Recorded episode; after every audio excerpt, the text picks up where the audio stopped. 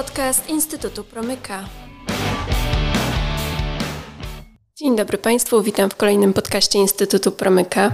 Dzisiaj jest ze mną Kasjan Weligała, wiceprezes do spraw strategii i rozwoju w e, Lubelski Węgiel Bogdanka, spółce zajmującej się wydobyciem i sprzedażą węgla kamiennego. Bardzo Ci dziękuję, że jesteś z nami bo temat y, myślę, że bardzo istotny w tej chwili dla wielu Polaków. Pierwsze y, pytanie to może takie mocno y, strategiczno-ogólne. Jak w tej chwili wygląda sytuacja na rynku węgla w Polsce? Jak się zmieniła po wojnie na Ukrainie i jakie są perspektywy? Czy, czy jest szansa na to, żeby tę podaż z Rosji uzupełnić? E, czy w ogóle ta podaż była wcześniej, czy nie? Jak to wygląda? Żyjemy w bardzo turbulentnych czasach, e, co pokazała nie tylko wojna na Ukrainie, ale też inne wcześniejsze wydarzenia, to jest pandemia COVID oraz wojny handlowe. E, one pokazały, że sytuacja na rynkach, sytuacja makroekonomiczna jest bardzo dynamiczna, bardzo dynamicznie się zmienia jest bardzo ciężko się do niej dostosować. Zwłaszcza e, bardzo e, czułe na te zmiany są e, rynki surowcowe. Mhm. One są bardzo wrażliwe na te zmiany. W tej sytuacji, jaką dzisiaj mamy po ataku Rosji na Ukrainę, mm, sytuacja na rynku węgla w Polsce, ale także na świecie w Europie w szczególności zmieniła się diametralnie, ponieważ cała polityka europejska była nastawiona na e, polityka energetyczna, na dekarbonizację, na odchodzenie od węgla.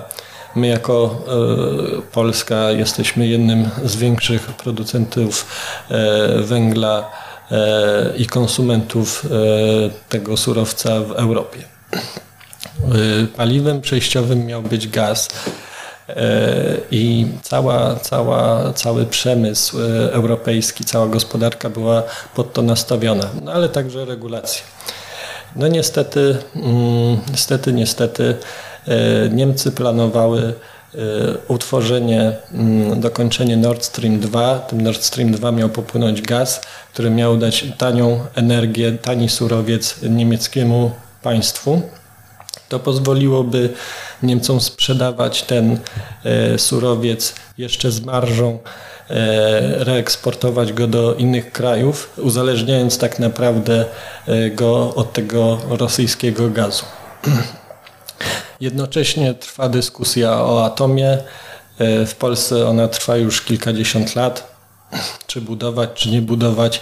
Dzisiaj już chyba wszyscy są przekonani do tego nie czy, tylko jak to zrobić jak najszybciej. E, wydaje mi się też, że mm, niemiecka gospodarka zarabiałaby dwukrotnie. Raz na marżach, na reeksporcie tego gazu, a po drugie dlatego, żeby mieli najtańszy surowiec, w związku z tym by mieli dużo niższe koszty, na przykład taki przemysł chemiczny, który konkuruje mm, polski e, z niemieckim, który jest bardzo ta branża w Niemczech rozbudowana mogąc zapewnić sobie tanie paliwo, a gaz jest jednym z największych, e, jedną z największych pozycji kosztowych, jeżeli chodzi o ten sektor chemiczny, to można sobie wyobrazić, że oni mogli jeszcze wyższe marże osiągać na produktach e, wytworzonych w tej branży chemicznej, ponieważ mieli tanie koszty tani surowiec. No to pokazała ostatnia sytuacja właśnie w polskich azotach, jak krytycznym surowcem jest ten e, gaz dla tej branży chemicznej.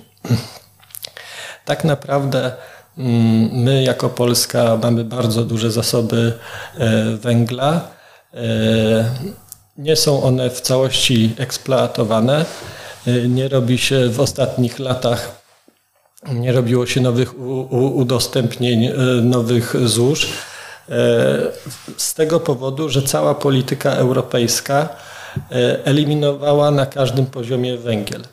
To są kwestie dotyczące regulacji związanych z rynkiem finansowym, z polityką zrównoważonego rozwoju, z regulacjami ESG, To jest kwestia też związana z regulacjami środowiskowymi.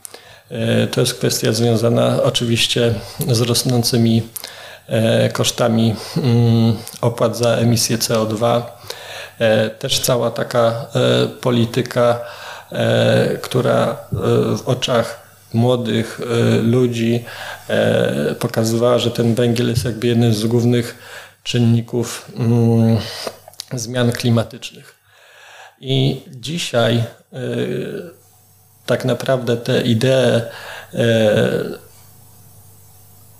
tego mm, Fit for 55 y, czy dekarbonizacji zderzyły się z rzeczywistością po tej wojnie na Ukrainie, po tej inwazji, ponieważ Rosja wykorzystuje swoje surowce w sposób, o czym no, polski rząd wiedział i się próbował mitygować te ryzyka i wydaje mi się, że jesteśmy mimo wszystko jednym z najlepiej zabezpieczonych e, krajów w Europie, jeżeli chodzi o surowce energetyczne, ponieważ okazało się, że bez rosyjskiego gazu nie ma żadnego paliwa do zasilenia energetyki, do wytworzenia energii.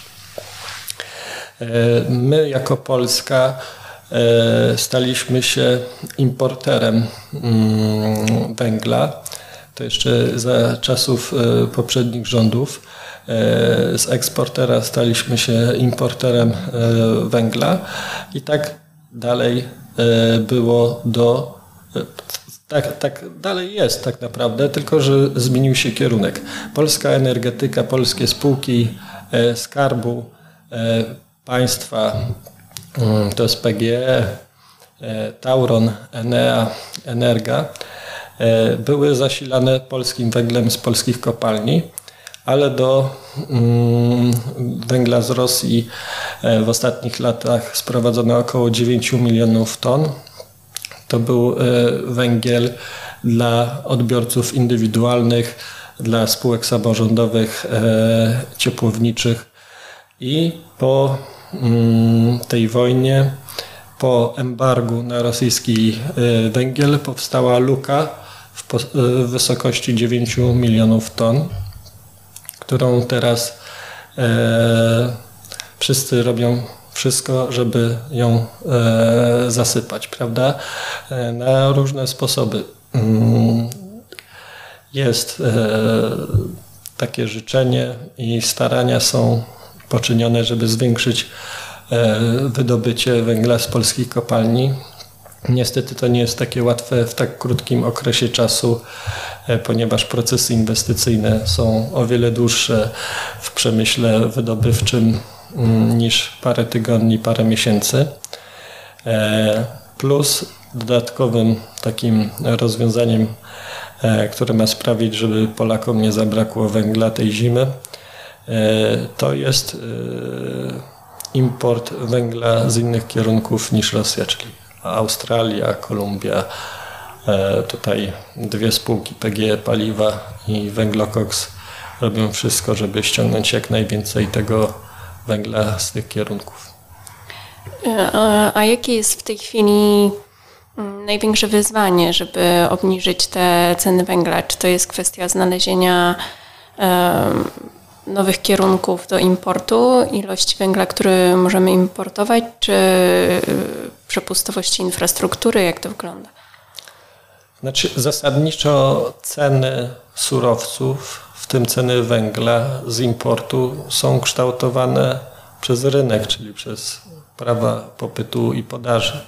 Mhm. E, teraz wiele krajów, e, które odeszły od węgla, E, uruchamiają z powrotem swoje moce wytwórcze oparte na węgiel. Nie mając własnych zasobów, te kraje też importują, więc ta cena naturalnie rośnie. Mm. Zakładam, że mm, akurat logistyką i importem węgla z zagranicy się nie zajmujemy, ale zakładam, że największym wyzwaniem jest przepustowość mm, w polskich portach, mm, przepustowość polskich kolei. Tu wiem, że są prowadzone prace w Ministerstwie Aktywów Państwowych, żeby to jak najbardziej usprawnić ten proces. Trzeba też mieć świadomość, że Polska importowała ten węgiel z całkowicie innego kierunku niż dotychczas. Więc ta infrastruktura, która była wykorzystywana do importu rosyjskiego węgla, nie jest teraz wykorzystywana, a z kolei ta infrastruktura, która była wykorzystywana do importu innych towarów, teraz e, jest przystosowywana, żeby w jak najbardziej efektywny sposób sprowadzić węgiel z tych nowych e, kierunków. E, oczywiście można sobie wyobrazić w dłuższej perspektywie czasu zwiększenie wydobycia węgla w polskich kopalniach, bo ten węgiel w polskich kopalniach, jeżeli patrzymy na takie wskaźniki, jest taki wskaźnik PSCMI, on odzwierciedla e, mniej więcej ceny w polskich kopalniach polskiego węgla. Ta cena jest o wiele niższa od cen na rynkach światowych to jest e, e, jednym z takich wskaźników jest cena ARA, czyli cena w portach Amsterdam, Rotterdam, Antwerpia. I to są e, skrajnie różne ceny. No to wpływa na tą cenę też ta logistyka. Po prostu trzeba zapłacić za transport, za ubezpieczenie tego transportu, za przeładunek. Tutaj jednak w Polsce E, ta energetyka zawodowa, czyli te duże e, bloki, e, były tak projektowane, żeby można było tanio i łatwo dostarczyć węgiel z kopalni. Dlatego większość z tych zakładów jest przy, przy kopalniach czy przy regionach, gdzie są kopalnie. No, przykład Bełchatowa, Turowa, gdzie jest jednocześnie i kopalnia, i elektrownia, Górny Śląsk, Mm, jako takie zagłębie e, wydobywcze w Polsce to są właśnie te przykłady, że cała polska gospodarka była e, zaprojektowana pod węgiel. Teraz my mając pod wpływem tych regulacji unijnych zmienić w bardzo szybki sposób e, za, za, zaopatrzenie i wytwarzanie energii z innych źródeł niż węgiel, no, spotyka się z szeregiem problemów natury e, logistycznej, e, no i po prostu z rzeczywistością, bo tak naprawdę e, trzeba powiedzieć, ja nie jestem przeciwnikiem zrównoważonego rozwoju. Uważam, że to jest dobra idea, tylko trzeba to wszystko robić z rozsądkiem, bo jeżeli mówimy o mm, bezpieczeństwie energetycznym państwa, o uniezależnianiu się od energetyki, e, od, od e, surowców z innych państw, to musimy wskazać na jedną rzecz, że my jako Polska jesteśmy w stanie być niezależni energetycznie, opierając się na węglu, a jednocześnie realizując politykę unijną, też te cele zrównoważonego rozwoju, w tym czasie budować moce e, wytwórcze oparte o atom. Tylko na to trzeba po prostu czasu, a nie e, zmiany z dnia na dzień, bo ona jest niemożliwa do wykonania. I Twoim zdaniem e, wojna na Ukrainie i to, że jak wspomniałeś, wiele państw również w Europie uruchamia z powrotem elektrownie węglowe, ma szansę zmienić podejście do węgla w Unii, czy na razie na to się nie zanosi i to jest tylko takie wyjście awaryjne na chwilę? Wydaje mi się, że mm, wiele może się w tym zakresie zmienić, bo sytuacja jest bardzo dynamiczna e, i ten problem nie zostanie rozwiązany w najbliższych e, latach. E, nie jest kwestia miesięcy, a tak naprawdę lat. Trzeba sobie powiedzieć jedną rzecz. Mm, źródła odnawialne energii E, tak zwane OZE, czy to fotowoltaika, czy to wiatraki, czy też inne mm, źródła, muszą mieć swoje ubezpieczenie e, w energetyce odnawialnej, e, w, w energetyce konwencjonalnej, czyli opartej o atom, gaz lub węgiel.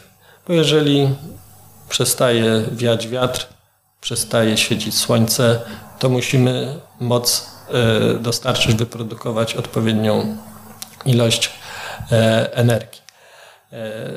E, dochodzi do takich paradoksów tak naprawdę, że w momentach, kiedy my jako Polska eksportujemy na przykład do krajów zachodnich czy skandynawskich swoją energię, i oni się chwalą, że są tacy e, zieloni tutaj w cudzysłowie, bo mają dużo aut e, elektrycznych i tak dalej, to te, trzeba mieć świadomość, że te auta jeżdżą na polski węgiel. E, nie mówię, że zawsze, ale e, tak bywa. I tak naprawdę mm, cały, cała kwestia związana z transformacją energetyczną jest oparta też w wielu miejscach na mm, pewnych y, y,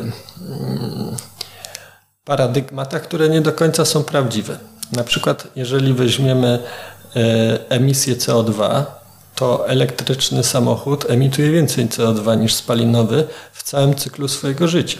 Czyli od kopalni w Chinach czy w Afryce, skąd trzeba wziąć metale ziem rzadkich, E, metale jak nikiel, kobalt e, do wyprodukowania tych e, baterii, gdzie warunki w żaden sposób nie są zrównoważone, bo w jakich warunkach tam jest prowadzona często rabunkowa gospodarka wydobywcza, możemy sobie raz na jakiś czas o tym się słyszy.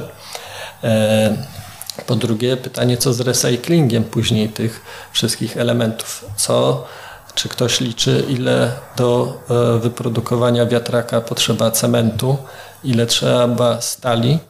E, ja nie mówię, że mm, to jest e, transformacja energetyczna jest zła, ale trzeba mieć świadomość wszystkich rzeczy, które się z nią wiążą.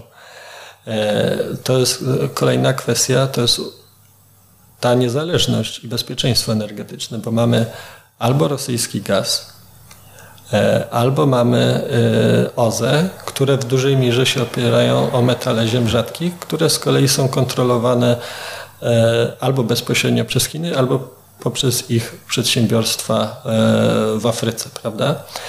I mm, technologicznie gaz jest o wiele lepszym paliwem niż węgiel. E, ale my w Polsce jesteśmy w takim miejscu e, na, na, na świecie, e, że ten gaz, który pochodzi z Rosji, dla nas się wiąże z, z niebezpieczeństwem, o którym cała Europa i cały świat się przekonał właśnie po wydarzeniach na Ukrainie. To jeszcze takie pytanie, czy w ogóle Abstrahując już od tego. A jeszcze, jeszcze jedna rzecz, bo e, czy to jest chwilowy, mm, chwilowy e, zmiana polityki, e, czy to jest jakiś stały trend?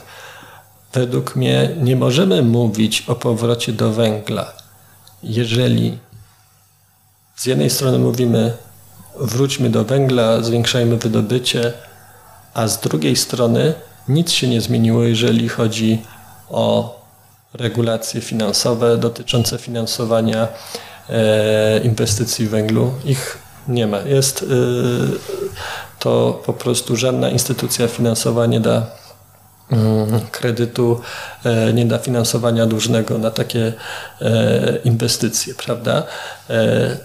Zgody środowiskowe. Sam proces produkcji Mhm. sam proces technologiczny budowy szybu, żeby zwiększyć wydobycie, tak, bo nie ma innego sposobu niż w, w, w kopalni głębinowej y, wyciągnięcie tego surowca na powierzchnię, trwa 5 lat. Ale dodając do tego wszystkie kwestie związane ze zgodami środowiskowymi, ten proces może być, y, może trwać i 15 lat. E, kolejna kwestia, według mnie też kluczowa, się zastanówmy, jak zwiększymy wydobycie, dzisiaj powiemy, dobra, zwiększamy wydobycie, za 10-15 lat będziemy mieć tego węgla X więcej. To pytanie, czy my będziemy mieć gdzie ten węgiel spalić. bo bloków opartych o węgiel energetycznych nowych się nie oddaje do użytku. Stare są coraz starsze. Jest taki, miał powstać program, mówiło się o programie 200. To był program przedłużenia żywotności i uelastycznieniu pracy bloków 200 MW e, w energetyce. E, I to, i, to jest, I to jest pytanie, prawda? Na, na przykład Japonia, Japonia e, ma nowe moce węglowe, nowe, nowe, nowe piece, które oni idą bardzo w mm, technologię CCSU, czyli e, to jest Carbon Capture and Storage i Utilization, e, czyli wychwytywania tego e, CO2 w ogóle dochodzimy do pewnych paradoksów właśnie tutaj, bo czym jest CO2? CO2 to jest węgiel i tlen, prawda? Mhm. Więc można by sobie wyobrazić, że można odłączyć ten CO2 i mamy coś, co e, do atmosfery wychodzi. Ale jeszcze ciekawszą rzeczą jest to, że ostatnio przecież mamy w kontekście azotów obawy, że zabraknie nam CO2, prawda, e, dwutlenku węgla. Więc trzeba patrzeć na te wszystkie kwestie naprawdę szeroko. Ja się spotkałem, my jako Bogdanka na przykład mamy jako e, jedna mm, z niewielu spółek takich e, produkcyjnych mm, e, Radę mm, przy zarządzie do spraw ochrony środowiska złożoną z autorytetów naukowych z tej dziedziny. No i rozmawiałem mm, z różnymi przyrodnikami, którzy się znają na swojej rzeczy, na swojej robocie i oni E, zadawali mi takie pytania, mm, bardzo ciekawe. E, no, czy ktoś liczy, jaki wpływ na środowisko ma na przykład zamienienie pól e, w wielkie farmy fotowoltaiczne. Jak to na bioróżnorodność wpływa? Mm, jak wpływa na mm, na przykład wiatraki, jak wpływają na loty ptaków, czy one nie są w ten sposób zaburzone. Więc każda ingerencja człowieka ma jakąś e, wpływ, e, wpływ i impact na, na, na środowisko i to trzeba e, bardzo mądrze mm, i rozsądnie o tym orzekać, a nie powtarzać bonmoty, że po prostu węgiel jest zły i tyle. Rzeczywiście, przecież podstawowa zasada mówi o tym, że energii nie przybywa, ani energia nie znika, prawda? Więc jeżeli odbieramy energię ze słońca czy z wiatru, no to ona nie trafia do środowiska tak jak wcześniej, a właściwie nie badamy wpływu e, odebrania tej energii z normalnego cyklu. Tak. Ale chciałam zapytać jeszcze o dwie kwestie właśnie związane z regulacjami unijnymi. Pierwsza to jest taka, czy jesteś w stanie mniej więcej określić, ile, jeśli chodzi o obecną cenę węgla, e, to są właśnie regulacje unijne, a ile rynek węgla związany z, z wojną na Ukrainie? E, tak naprawdę, e, jeżeli chodzi o ceny węgla, to te regulacje unijne w większym wymiarze e, w bezpośredni sposób e, mają wpływ na cenę energii elektrycznej megawattogodziny, prawda? Tutaj te ceny, e, które są na giełdach,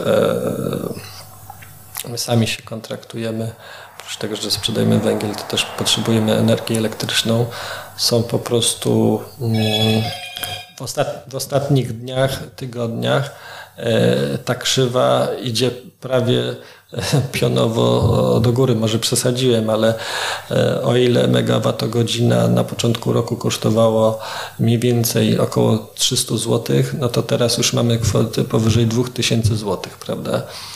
Oh. Więc to jest olbrzymi wpływ. Sama, co ma wpływ na cenę węgla? No, u nas to jest po prostu są koszty, koszty związane z pensjami pracowników. Tu pensja, presja płacowa oczywiście jest duża.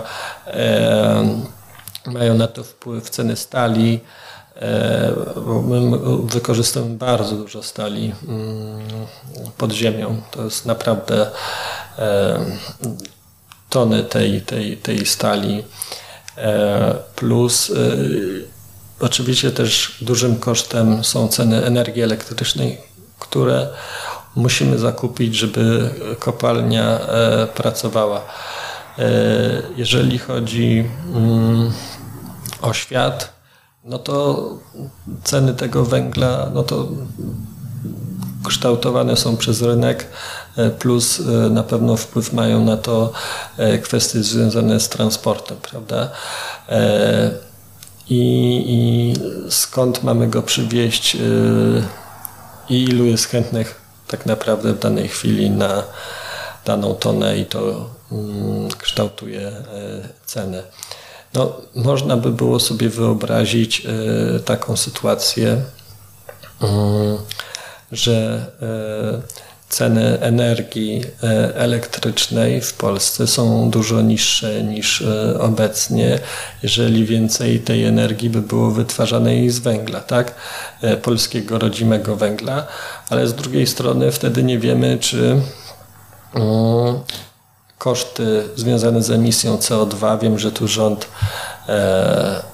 premier Morawiecki też tutaj we Francji ostatnio podczas wizyty zapowiadał E, że będziemy starali się odejść od tego systemu ETS, e, czyli tych opłat za emisję CO2. E, no i to jest tutaj, to jest na pewno duży koszt, który mocno dociska nie tylko indywidualnych odbiorców, bo oni są przez mądrą politykę rządu i tak chronieni E, że te ceny są e, oczywiście wyższe niż w poprzednich latach, e, ale nie tak wysokie jak na przykład dla odbiorców komercyjnych, dla firm. Tam te, te, te wzrosty są o wiele większe. Mhm. Wspomniałeś też o problemach z inwestycjami, jeśli chodzi o, o węgiel. Właśnie ze względu na tą politykę odchodzenia od węgla. Czy no skoro już stwierdziliśmy, że bez węgla, przynajmniej do czasu, kiedy będziemy mieli atom, się nie da, e, to czy Twoim zdaniem, gdyby ta polityka była inna, e, powiedzmy bardziej realistyczna, to byłaby większa szansa na to, żeby węgiel był bardziej przyjazny środowisku? Po pierwsze, wydaje mi się, że tak naprawdę niektórzy na Zachodzie liczą, na pewno liczyli, że wojna na Ukrainie szybko się skończy i gaz e, popłynie Nord Stream 2 i te chwilowe zaburzenia zostaną po prostu w naturalny sposób wyeliminowane i skończy się realizacją planu rosyjsko-niemieckiego, który był jakby e, podwalinami tej całej e, transformacji energetycznej, czyli e, stworzenie mm, z gazu takiego paliwa przejściowego w transformacji energetycznej. Mm, druga kwestia, jeżeli chodzi o inwestycje, cykle inwestycyjne mm, w przemyśle wydobywczym, tak jak powiedziałem, są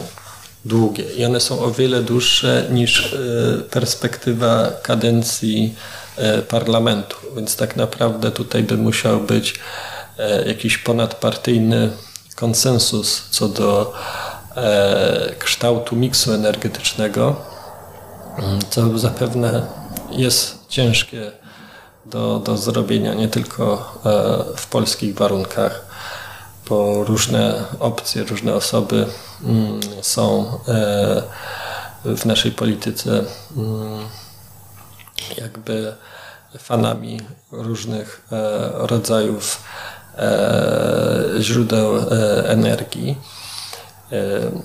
Tak naprawdę jestem w stanie sobie wyobrazić, że budujemy nowe kopalnie. Tutaj takim miejscem na pewno by była Lubelszczyzna, z tego względu, że mamy dużo mm, zalet naturalnych, których nie ma Górny Śląsk. No, nasze kopalnie E, nie mają takiego e, metanowienia jak na Górnym Śląsku.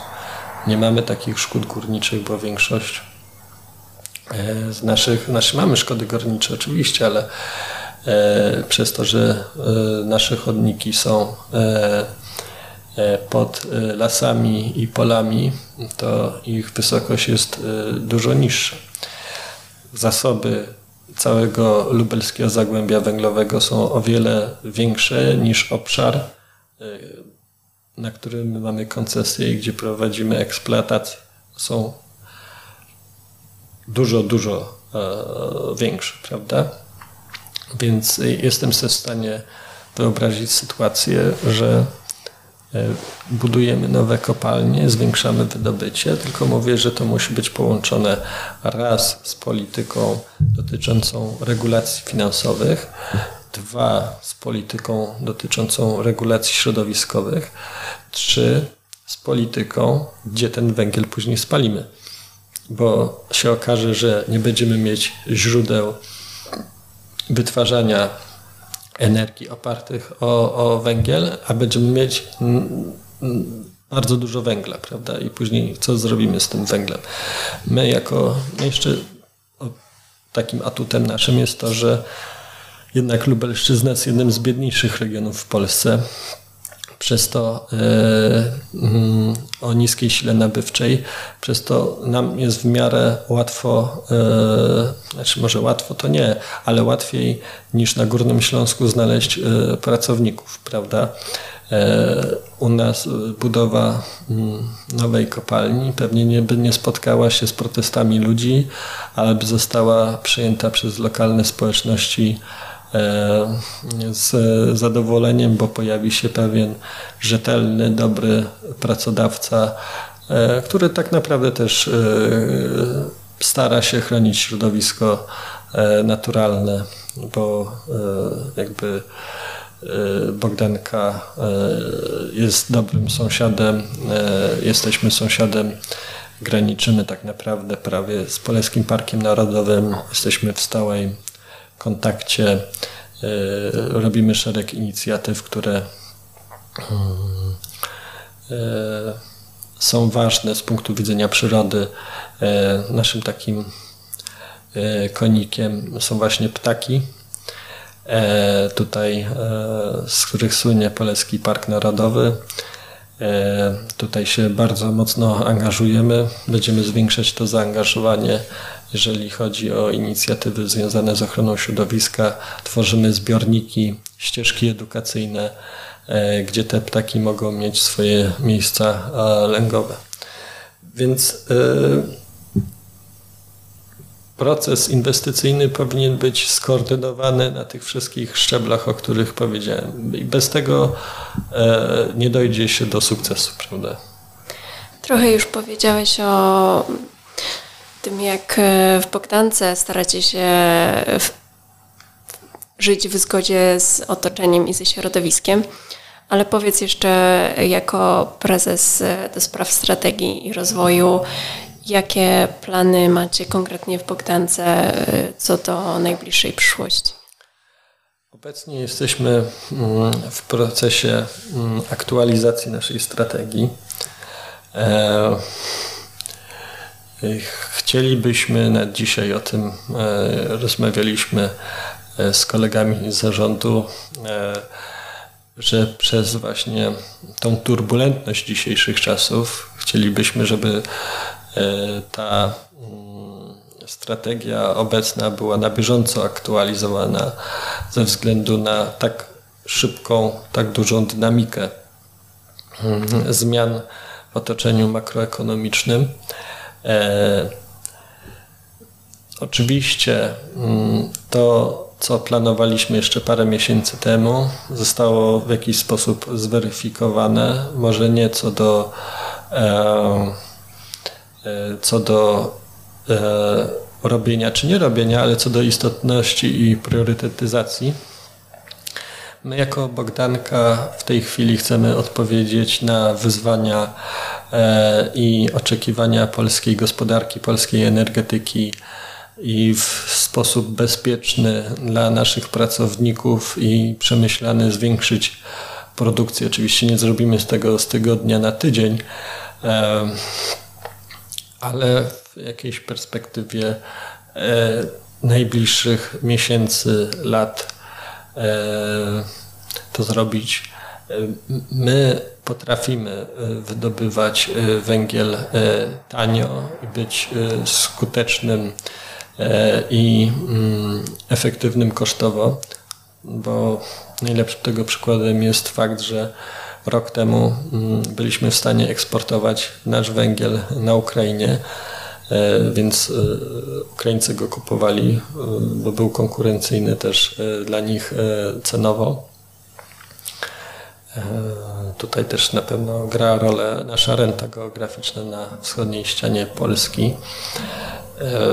Jeżeli chodzi o te inicjatywy związane z wydobyciem węgla, zwiększeniem wydobycia węgla dla celów energetycznych, to będziemy się głównie opierać o istniejącą infrastrukturę. E, tutaj pewne optymalizacje już zostały wdrożone, następne zostaną wdrożone, to na przykład mm, autonomiczna ściana, e, to e, transport ludzi przenośnikami, co nam też dało trochę, wydłużyło czas pracy górników pod ziemią. E, jeżeli chodzi o mm, zwiększenie wydobycia węgla, no to mówię, e, naszym wąskim gardłem są szyby i tutaj pewnej e, ilości węgla nie wydobędziemy po prostu, bo szyb ma swoją wydolność i więcej tych łopat, czyli skipów nie wyjedzie w ciągu doby razy 360 5 dni. My i tak pracujemy w soboty i czasem e, mamy zmianę lub dwie w niedzielę. E, I mm, tak naprawdę, e, jeżeli chodzi o mm, budowę nowych szybów, no to tak jak powiedziałem, regulacje na tych szczeblach finansowym, środowiskowym, i na koniec też y, pewność y, co do rynku zbytu to jest kwestia do, do rozstrzygnięcia, bo jestem w stanie sobie wyobrazić, no i jeszcze pracowników trzeba znaleźć, bo, bo y, AGH już się nie cieszy taką e, wzięciem wśród studentów, zwłaszcza kierunki związane z górnictwem, jak jeszcze kiedyś, więc to by musiała być zakrojona szeroko mm, polityka i plan rządowy, żeby e, to, to, to zaplanować, ale jestem sobie w stanie wyobrazić, że nawet państwo budujemy, jesteśmy operatorem takich e, kopalni e, tylko przy spełnieniu tych, tych warunków. Kolejną kwestią jest w naszej strategii, że chcemy być spółką multi zasobową, multisurowcową. E, znamy się na górnictwie, tak jak mówiłem, potrafimy wydobywać e, tanio. Bogdanka to jest uznana marka na świecie, jeżeli chodzi o zaawansowanie technologiczne w wydobyciu e, głębinowym, w górnictwie głębinowym. I rozpatrujemy, będziemy rozpatrywać różne szanse na krajowym rynku, jeżeli chodzi o nowe. Surowce, e, żeby po prostu je wydobywać, prawda? Czy to przez zakup e, spółek, akwizycje, czy to Greenfield, czy to Brownfield, czy też e, staranie się o koncesję. Jednym z takich namacalnych już jedną z takich namacalnych inicjatyw jest nasz projekt na Lubelszczyźnie. Poszukujemy obecnie węgla koksującego, to jest węgiel typu 35. Mm, to nie jest dla celów energetycznych, ale dla celów produkcji stali. On jest wpisany na listę surowców strategicznych Unii Europejskiej, więc e, tutaj nie mamy tego problemu, że mm, zostanie on ograniczony, jego wydobycie E, nie zostanie objęte polityką dekarbonizacyjną. Mm, będziemy mieć pewnie w jesień, e, w tym do końca tego roku zakładam wyniki mm, tych, tych poszukiwań. E, wiemy, w którym miejscu mamy wiercić i, i, i, mam nadzieję, że nam się uda. Wtedy będziemy pewnie rozpatrywać po prostu budowę tam kopalni. I to są jakby główne takie założenia naszej strategii, a oprócz tego oczywiście e, też tworzymy w tym roku strategię ESG, e, bo ten zrównoważony rozwój jest dla nas ważny. To nie są tylko kwestie środowiskowe, to jest kwestia dbałości o pracowników i lokalną społeczność, bo nasi pracownicy e, to są nasi sąsiedzi po prostu naszego zakładu i zależy nam na ich rozwoju i bezpieczeństwie. Mm, zależy nam na środowisku naturalnym. E, to są też kwestie związane, e, jeżeli chodzi o jeszcze inne inicjatywy, które w strategii e, się znajdą, to na pewno jest to cały czas doskonalenie pod kątem kosztowym i efektywnościowym w naszej produkcji i mm, nad tym będziemy mocno pracować. Bardzo Ci dziękuję. Dziękuję bardzo. Pozdrawiam. Myślę, że, że jeszcze rzeczywiście dużo decyzji przed nami. Y, trochę myślę, że też udało Ci się wybronić węgiel. Mam taką nadzieję. Y, dziękujemy bardzo. Y, zostawiamy słuchaczom do namysłu to, co dzisiaj zostało powiedziane. I do usłyszenia. Dziękuję, do usłyszenia.